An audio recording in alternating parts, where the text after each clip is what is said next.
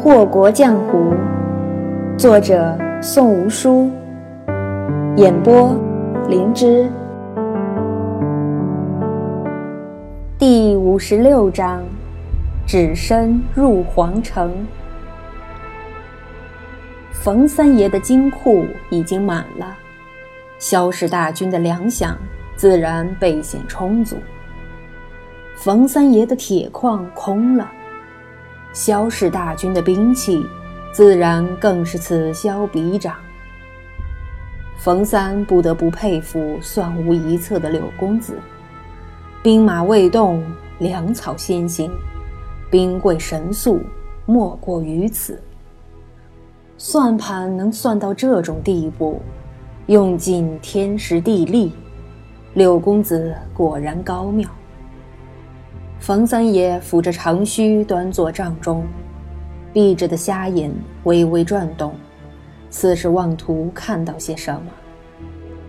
柳灵玉坐在冯三的对面，问道：“依三爷看，这仗还得等多久？”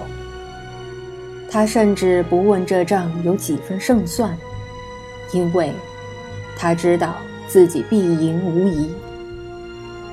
冯三想了想。道：“随便挑个日子吧，要等多久还不是看您高兴。”周玉印的国库有多少银子，大伙儿都清楚的很。周玉印的人心还剩几分，天下也都明白的厉害。要开这长安城的门，可不是看柳灵玉的心情。本公子等不及了，就今晚吧。择日不如撞日，他不想等了。毁了一个周玉印，他还有更重要的事要做。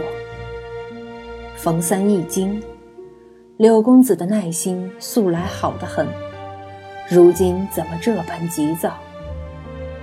沉吟片刻，冯三道：“不妥，粮草方至，如此行事，未免急功近利，毛躁迫切了些。”本公子没有时间了，多等一刻，那人的踪迹就难寻一分。他不想再拖了。区区一个周玉印，他根本就没放在眼里。冯三不明白，柳灵玉在说什么。柳公子气息绵长，心跳沉稳有力，比之从前乃是一个天上。一个地下，何来没有时间这一说？柳灵玉也不解释，只是盯住自己圆润而泛着淡淡粉色的指甲，若有所思。正当这二人之间陷入死寂之时，帐外传出一声禀告：“陛下，宫中有人来迎。”柳灵玉皱眉，都这种时候了。周玉印难不成还指望着和谈？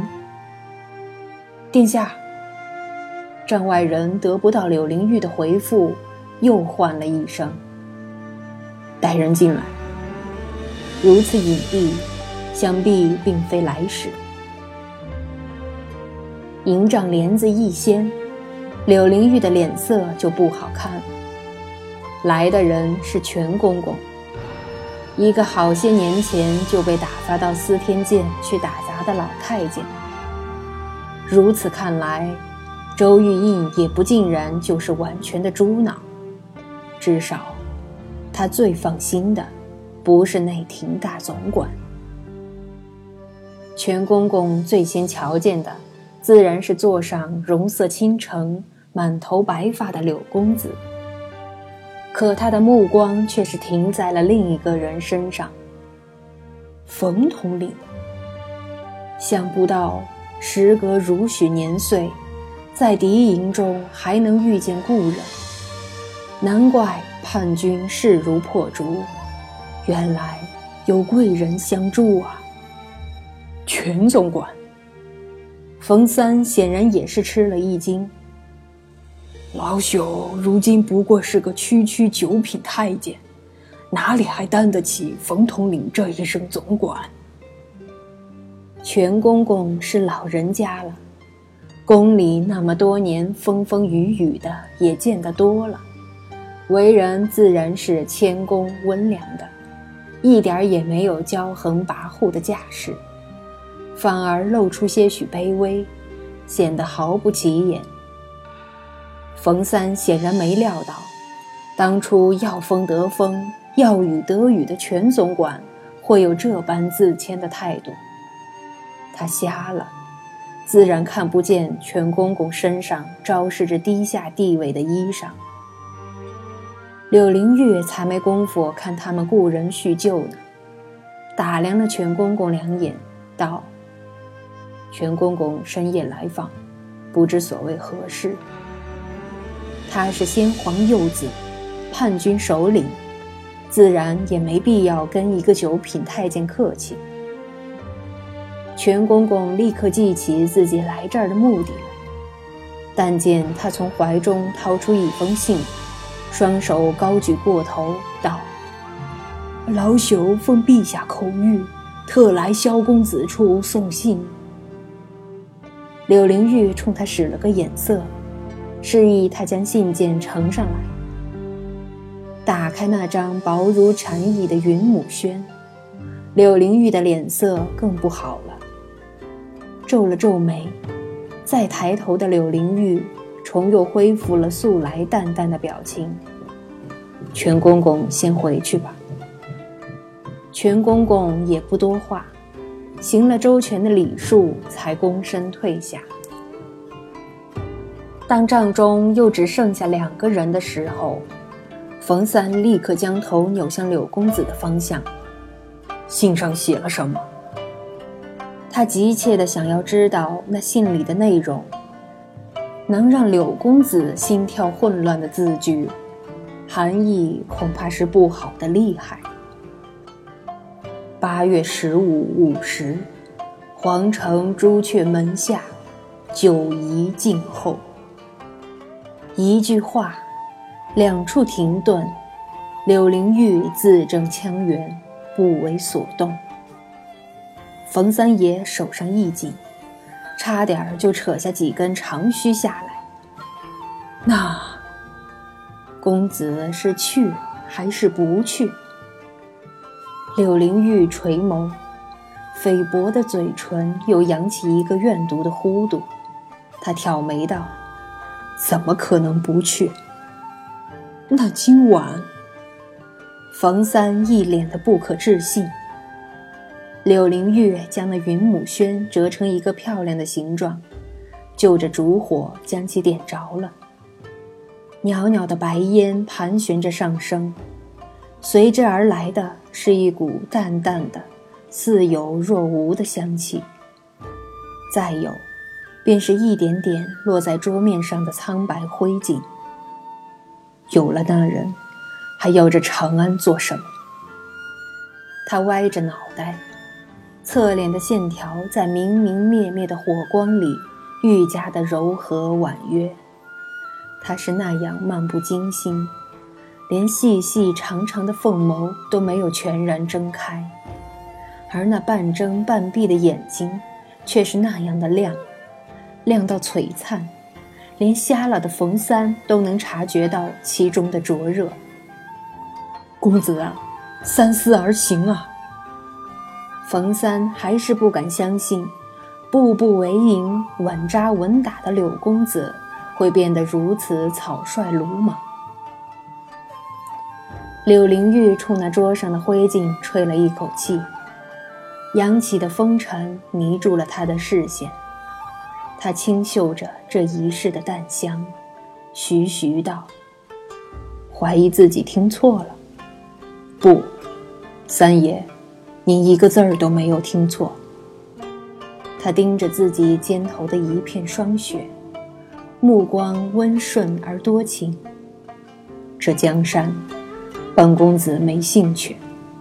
本公子最有兴趣的，除了要周玉印生不如死外，就是令九姑娘悔不该当初。六公子一直是不食人间烟火的仙家人物。古井无波的态度，永远昭示着超然物外。就连复仇也是那般不急不缓，不温不火。冯三一直认为，眼前这个人是没有感情的，除了仇恨，这个人的人生，连死水微澜都不可能出现。而现在。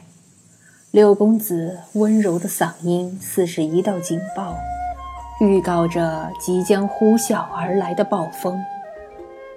八月十五，明日吗？那本公子还是等一等吧。柳灵玉弯了弯形状姣好的眉目，眼尾淡淡的飞白染上了一缕绯色。本该是多情而风流的面目。突然就变得肃杀冰冷起来，好似深夜的山林里，饥饿的野兽充满了嗜血的狠辣。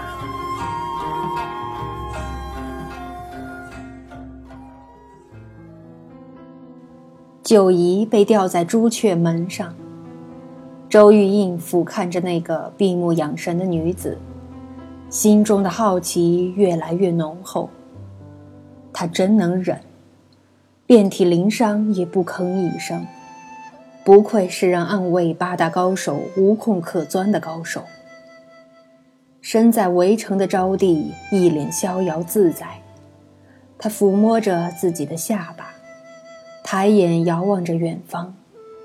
柳灵玉，萧家的小杂种竟然成了气候，他还真是没有想到呢。不过。你逃得过朕为你设的这一关灭佛阵吗？只要你来，那就受死吧。九姨舔了舔干裂的嘴唇，真是渴。三日水米未进，庄昏趁着人家泼冷水的空喝了几口水，为的也不过是保命而已。太失算了，竟然不是柳灵玉的人。九姨尝试着动了动自己被反剪在身后的手腕，灼烧般的痛楚自那处传来，锥心刺骨。她的腰也快断了，那根铁索捆得太不地道，勒得她五脏六腑都疼。绳索晃荡了两下，周玉印的眉头动了动：“怎么，九姑娘耐不住了？”还有半个时辰而已，你要是现在就废了，那不是白费了朕的一番心意。九姨费劲儿的抬头看了看头顶的招娣，含着笑意用口型说了一句：“不劳陛下挂心。”周玉印从未见过那么清澈漆黑的眼睛，微微弯起的时候。甚至能够倾泻出一道近乎流利的风情，潇洒而放肆。他一直看不出这女子有何出众之处，竟能让天下闻名的贪欢公子为之一夜白头。直到方才，他才明白，有一种倜傥，更胜男儿沙场喋血。招娣的后宫美人如云。却未曾有哪一个可令帝王失神恍惚如入梦境。如今，九姨做到了。九姨可不管这些，她的脑中设想了千万种脱身的办法，可一一被他否决了。他不逃，并非是因为完全无计可施，而是逃了以后呢？怎么出皇城？怎么离开长安？他是恨周玉印的。若不是此人，柳灵玉不会中毒，萧将人不必设计温姑事。可敌众我寡，敌强我弱，贸然行动必然是无畏送死。九姨也就是偶尔糊涂着要自投柳公子的罗网，至于别人的。那还是算了吧。其实那一晚，他不是不心存侥幸的，他心里有一层隐隐的期盼，期盼着柳灵玉会放过他。柳公子对他的情意含蓄而小心，他在赌，赌柳灵玉的一个心软，那时，他便可顺理成章的与其恩怨消弭。没有爱，也没有恨，自此诀别，永不相见。这已是他所能做到的极限。他躲在杜兰香院那么多天，日日夜夜，想的不过就是那四海深仇。那个人，似乎是没有错的。罪魁祸首害他沉疴五脏，家破人亡，他是没有错的。错的，只是他有那样一个决绝狠辣的舅舅，有那样一份坎坷身世。九姨的底线便是死，以我之命，解尔之恨，有何不可？万幸便是，那人留他一条性命，从此冰释前嫌。然，他还是太天真。这世间怎么可能只有好与坏这两个结局呢？还有一种状况叫做意外。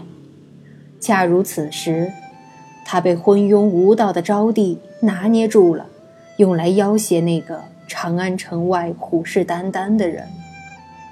九姨忍不住又笑了。